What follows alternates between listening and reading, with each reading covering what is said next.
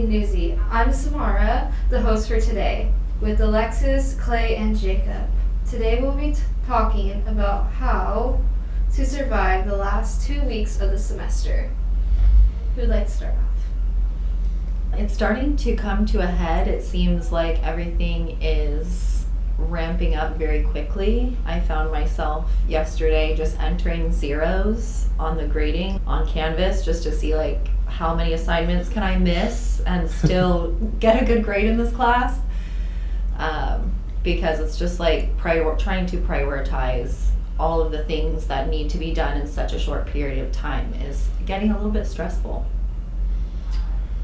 Yeah, um, dealing with that time management is super important. I can attest to personal experiences of procrastinating when it comes down the stretch, and you don't want to let all that stuff stack upon each other, let it overload, build your stress and anxiety up. So if you have the free time, save your future self and take care of your business now so you can have your free time in the future and be happy.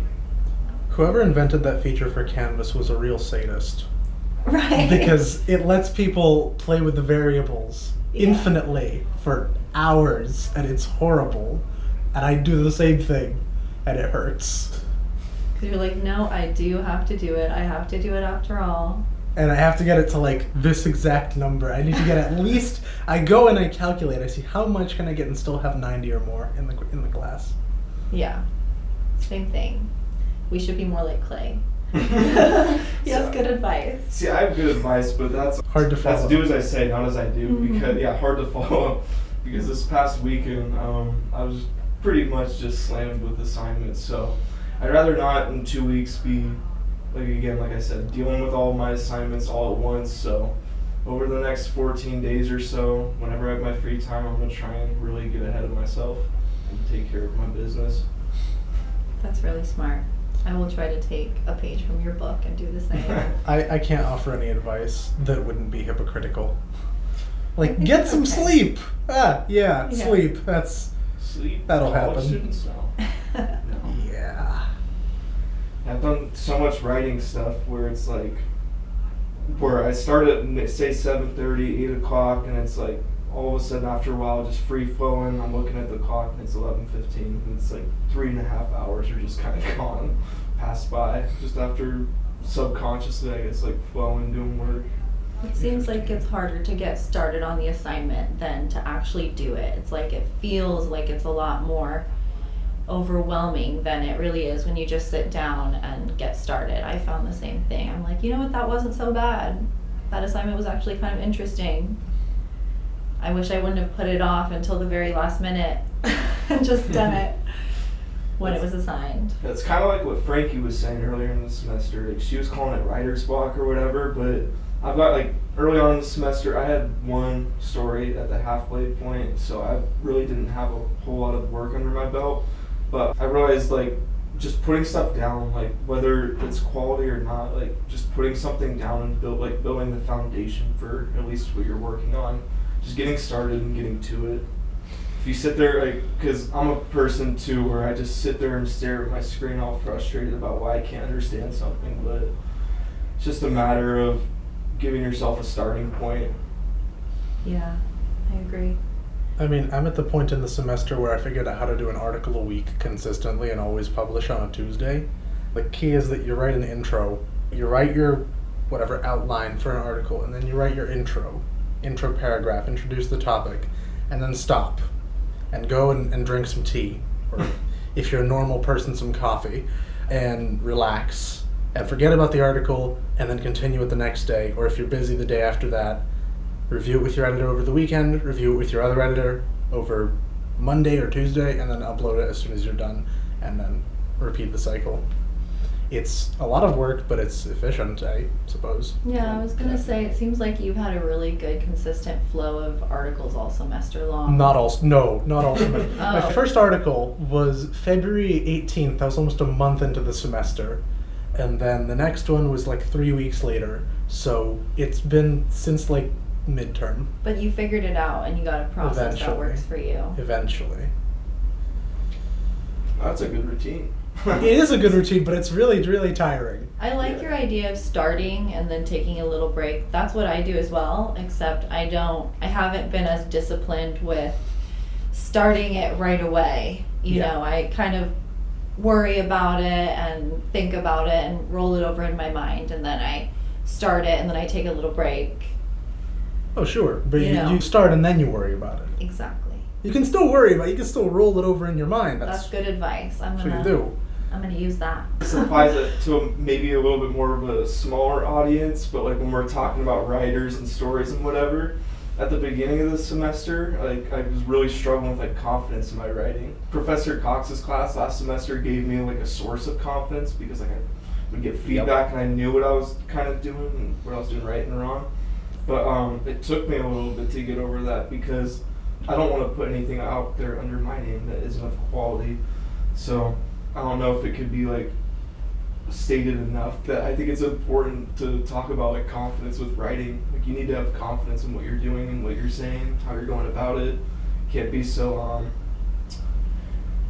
cri- not critical. Critical is always a good thing, but you don't want to be too tough on yourself. Yeah, like don't be a perfectionist. I think it's important to recognize that anything that you're learning, you might not always look good doing it because you're trying new things, right? But as you do it more and more and put more articles out, hopefully you'll see your own writing improving just by the experience. Also, I think sometimes people hold themselves back because they don't think they're good enough. Important thing to remember, we do have editors. That's kind of their we job. Do. They're great editors. They are. Yes. So you, you write, you fix whatever mistakes you notice, and then you throw up your hands and send it to the editor and let it become their problem until it becomes your problem again. For a while, at least. While they're busy with other stuff. Yeah, I need that mentality. I need that carefree. It's not carefree. It's surrendering to, to fate. Yeah, this surrender is, is a good word. People can't see you putting your hands up like this. Give it to your editor. Yeah, surrender is a good word for it. At a certain point, you just have to let it go and move on. Professor Cox used to like to, he used to say like he's dead. He's not dead. But he was right about it. He was right about it. Professor Cox would tell us all the time, your editor is your god. He would say it like that. I'm not making that up, right? No, no, not at all. Back me up here. Not at all. Uh, he would say, your editor is your god. Just start treating it like that. Just start treating it like it's a god, right? Like, okay, this is not my problem anymore. This is God's problem. I'm telling God. That's funny. Is there any uh, tips or advice you would give for incoming students next semester? Just in general? Just in general about like how to manage time, like what to expect coming into a next semester, seeing these last two weeks.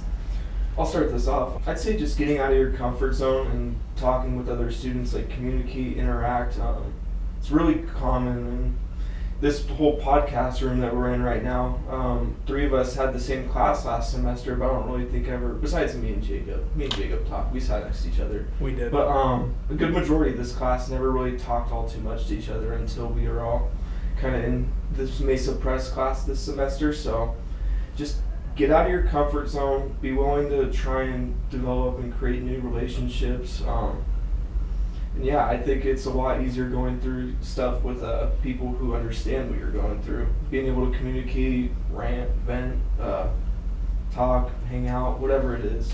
Just uh, uh, emphasis of that, get outside of your comfort zone. And part of that is talk to your professors, please, for the love of God. That's a good one. Talk to your professors, whoever they are, even if you don't like them. And there have been professors that I haven't liked. It happens to everyone. Talk to them anyway. Pretend you like them.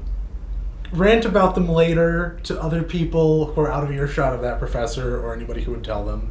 But talk to your professors. Use them as a resource. That's their job.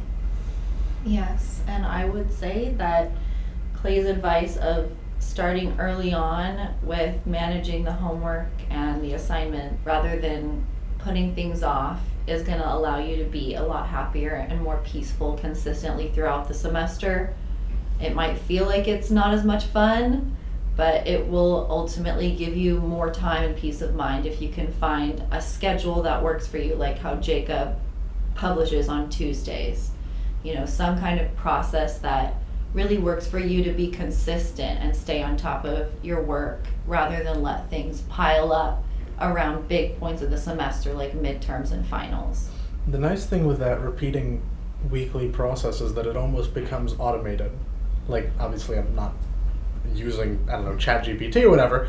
I'm above that. But it becomes almost automatic. I publish today, hopefully, Tuesday, and then outline the next article tomorrow, write the intro to it the day after that, write the bulk of the article over the weekend, send it to whichever editor I need to send it to, and then edit in class with the chief editor, or one of the chief editors, and then upload, and then repeat. It becomes automated. You don't need to think about it as much.